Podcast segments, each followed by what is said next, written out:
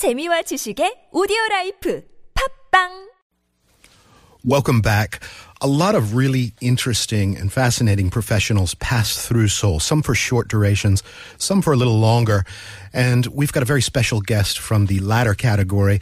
It's kind of a retirement party here on KoreaScape. We are thrilled to welcome the outgoing Swiss Ambassador to Korea, Jörg Reding, to the program. Ambassador, what a treat to have you here. Welcome. Good morning. Welcome to all the T B S listener. All right, so this has been four years. You've been the point man for Switzerland here in Seoul. Um, you're ready to go imminently, right? Within a matter of weeks. End of the end of July. My end term of July. Finished. Yes. Okay. So when that last uh, box is packed and the bookshelves are clear, and you're having that last look out the window, what are you? What are your thoughts going to be like? I packed no box yet.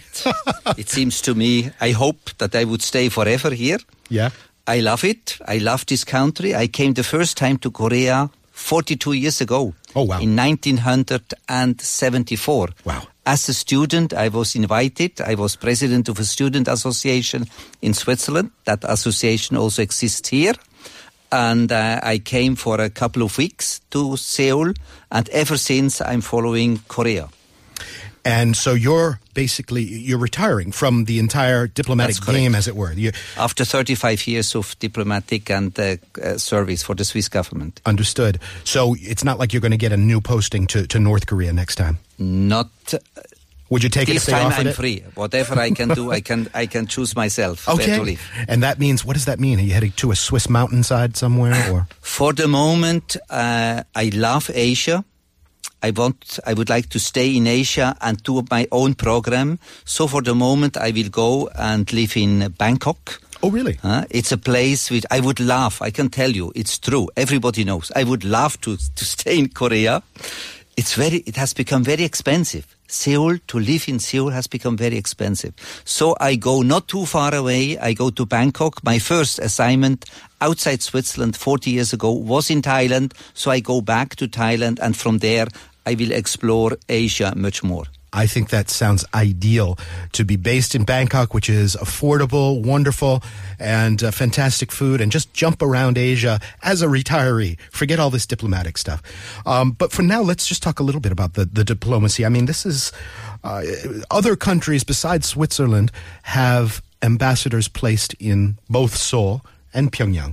Um, as you know, so you have a counterpart up there in Pyongyang. Which of you do you think has the better uh, has the better gig, the better posting? Yeah, we co- Switzerland covers the north out of Beijing.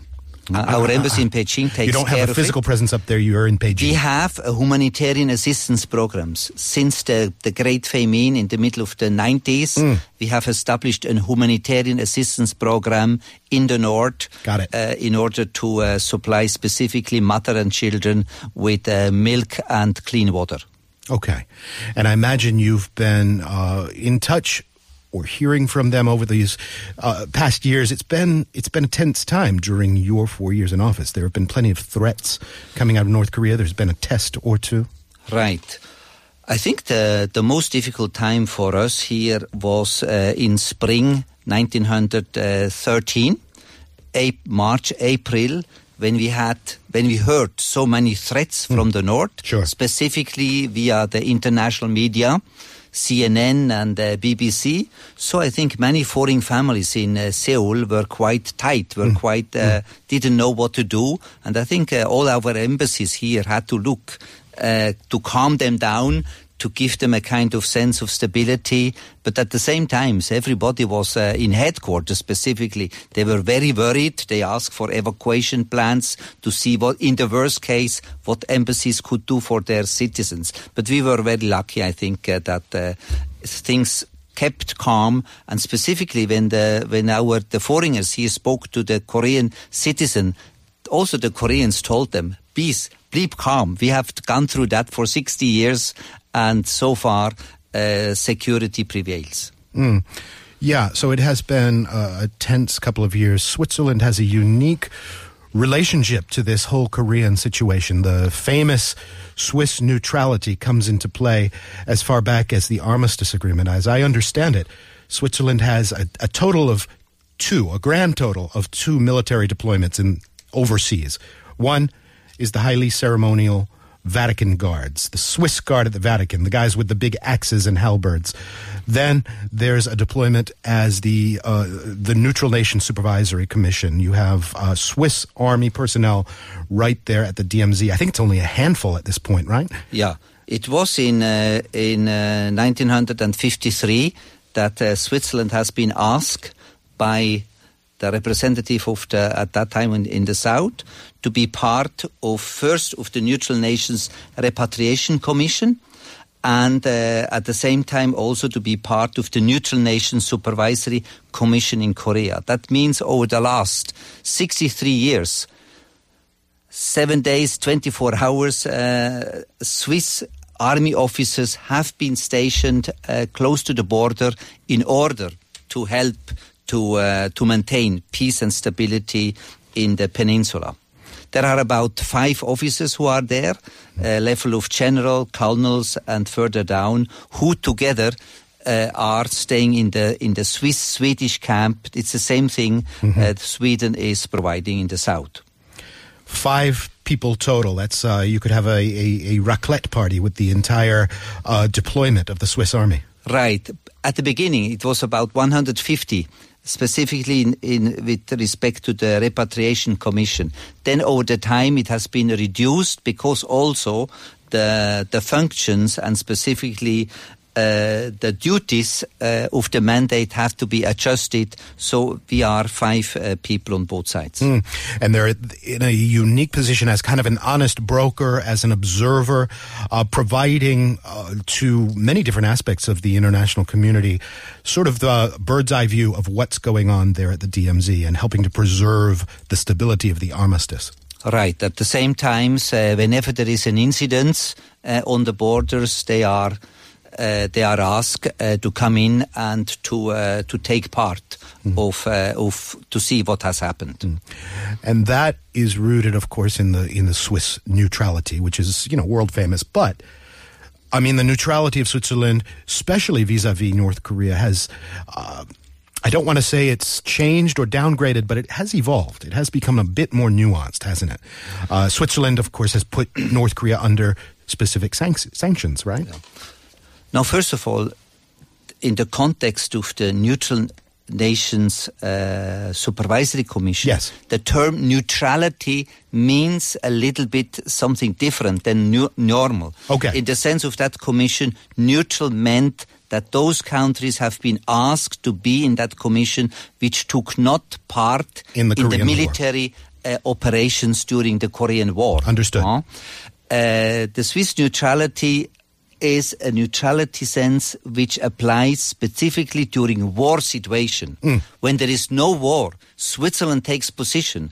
We take position in the United Nations. Yes. And there, whatever is de- decided in the United Nations, Switzerland follows up. And that's particular also with regard to the sanctions uh, towards uh, North Korea, where we follow and support strongly what has been decided in the U N. Excellent clarification. Thank you for that. Uh, using what is, of course, the uh, main soft power or hard power of Switzerland, banking, uh, denial of uh, access to uh, banking assets for, for North Korea. Um, so in your four years here, you mentioned that there was that kind of scary time in twenty thirteen when there were a lot of threats coming out of North Korea. What other kind of big challenges do you look back on and... Uh, I was I I was extremely happy in the sense that within this within these four years, we had a presidential visit, the first Korean president who visited Switzerland on an mm. official trip. Uh, President Park went to uh, to Switzerland three years ago, and just a week ago, the Swiss president came for the first time on an official visit to Korea. I think. Exchange of views, meetings on the top level, that's the best thing which could happen to an ambassador because it opens you all the door in all the in both countries, and that was a wonderful experience, and I was very happy to have within these four years uh, these two meetings. Why did that take so long, Ambassador? Why you would have been a great idea many years ago. I think, you know, each country has priorities. Each country is looking uh, after his uh, his surroundings. In the Swiss case, we tried. The Swiss president is very reluctant to do trips abroad. During the time he's president, he's mostly concentrating to be president also of the Swiss and uh, taking trips. He has a limited amount of trips which he takes. Mm. Um. Switzerland, you could say almost that there is a, a natural affinity between Switzerland and uh, South Korea. They're, they're they're similar in a lot of ways. Rugged, mountainous kind of uh, uh, countries, barely the size of postage stamps, really. They're very small. They have they don't necessarily have a whole lot of natural resources to lean on, and so they have to develop uh, people, trade, outward-looking policies. Yeah. I think that's uh, that's the the thing what you what you meant. First of all, I think Swiss people, they have the same hobby like the Koreans. We like to walk in the mountains and we like to ski, and uh, on that side we are uh, equal. I always say the big difference. One difference is that in in Switzerland, if you go on top of a mountain, yeah. you can expect to have a wonderful restaurant and wonderful food. Here in Korea, you have to pack your food on the on the down on the mountain and to to bring it up. Yeah. uh, but having said that, yes, we are investing, Switzerland like Korea, we are investing into in the brains and in education. And that has, over the last four years, become a priority also for me, for our embassies here, the cooperation between scientists and universities in Korea and in Switzerland. And in that case, we have come up with a number of projects. And for the last three years, we have inaugurated, for instance, each year a so-called life science symposium where researchers in that field are meeting here in Seoul and discussing what can be done, what kind of innovation is coming, and what kind of startups could be supported. Yeah. Very, very heavy-duty science is happening in Switzerland. Aren't you the place where the superconductor experiments and things like that are going on? We are quite the place where CERN in uh, in Geneva is uh, is uh, located. CERN has been also the the birthplace of the internet. Switzerland, we are quite proud. We are the country on continental Europe with the highest number of Nobel Prize winners. Hmm? We have about twenty-six Nobel Prize winners. And uh, so we are putting a lot of emphasis. Switzerland is not a place to produce standard standard goods. Switzerland is a place people think we are very expensive. Mm-hmm. Therefore, I think salaries are high. Therefore, we have to concentrate in fields where the value added is very high also. And there is the chocolate. You, you do excellent chocolate. We do excellent chocolate. I think uh, chocolate is a... Uh, is something which comes out from the past, in the sense Switzerland was an agriculture country. We produced a lot of milk. If you have a lot of milk, you have to know how to store the milk. You can store the, the, the milk on two things. You combine it with other products, with cacao, and you make chocolate. Yeah. Or you do the other thing, you through a process, you make it to cheese. Yes. And cheese is a wonderful uh, thing to to cheese and chocolate. Ooh, a nice Swiss fondue. I tell you, it makes me almost wish for winter again. You could even say that chocolate is a value-added product because of, you know, adding value to the cacao. I heard a fascinating radio thing the other week about the Swiss Cheese Union, how they formed that in order to get rid of all the the milk that was going on. Um, but yeah, so advice for your successor. What uh, words of wisdom might you impart for the next person taking your job? I think it's very important to learn the Korean language. Unfortunately, I tried hard. I have my four or five Korean sentences, which people think uh, when I say it, that people think that I that I'm uh, very good in Korean, but I'm not good enough. And in the Korean context, you should learn the language. Mm. First of all, it's a beautiful language. I love it. Kind of mathematical. It's easy to, to read. It's easy to to, uh, to to follow, but you have to invest it, and you have mm. to invest a lot of time. You cannot. I had I had maybe a, a teacher who came one two hours a week. Yeah. That was not enough. All my staff speaks French, German, and English to I me. was about to say, as Swiss are natural uh, linguophiles. You've got uh, French, German, Spanish, Absolutely. Italian, Romansh. Absolutely, but I think specifically also in the Korean Spanish. context. Did I say Spanish? Sorry about that. Italian and Romansh. And I think in Korea you have, and plus the Korean people are so fascinated, fascinated and grateful to you if they see that you make an effort to learn and to understand their language. Yeah. So advice to the next ambassador, book a few more hours for language lessons, dive a little deeper, uh, maybe attend the Swiss Diplomatic Academy, get your intensive language instruction before you come over. Um You said you're going to retire down in Bangkok and start uh, jumping around Asia. Where do you want to see in Asia that you haven't uh, haven't seen yet? Where do you want to go once you establish your digs? I have Bangkok? seen I have seen a lot of Asia. I have visited all o- all over about one hundred thirty-five countries in my career. Uh, so also in Asia, I was, uh, as I said, forty years ago, I was in, in Bangkok. Then before I came to Korea, I was ambassador to Singapore. I traveled a lot. I didn't travel to places like Bhutan. Uh, I traveled in China, but not in many places. I yeah. never went to Mongolia.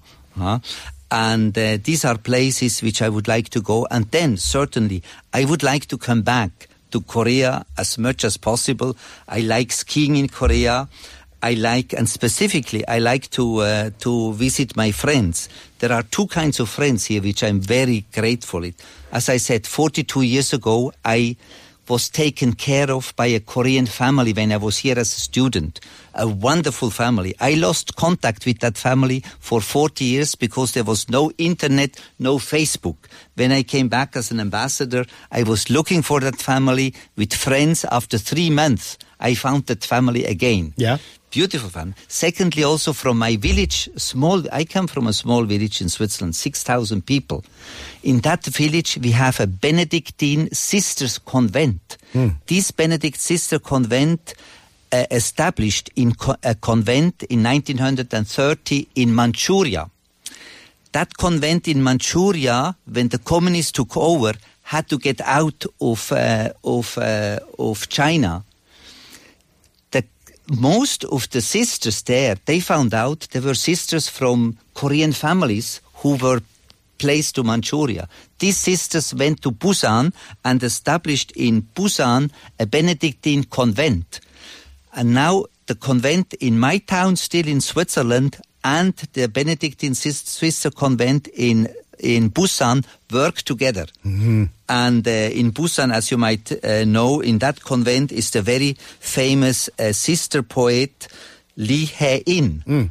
Uh, and uh, it's a wonderful experience, and I thought it was, I was so happy from my small count, yeah. from small village, to have something established here also. That is ultimately the art of diplomacy, isn't it? Knitting together destinies and lives on an individual level so that little tiny village in Switzerland can have an interwoven destiny with uh, a community in Busan, and families that haven't seen each other can find each other again, and the student then becomes the ambassador. It's a nice wrap-up. How are they going to send you off? You going to have a party?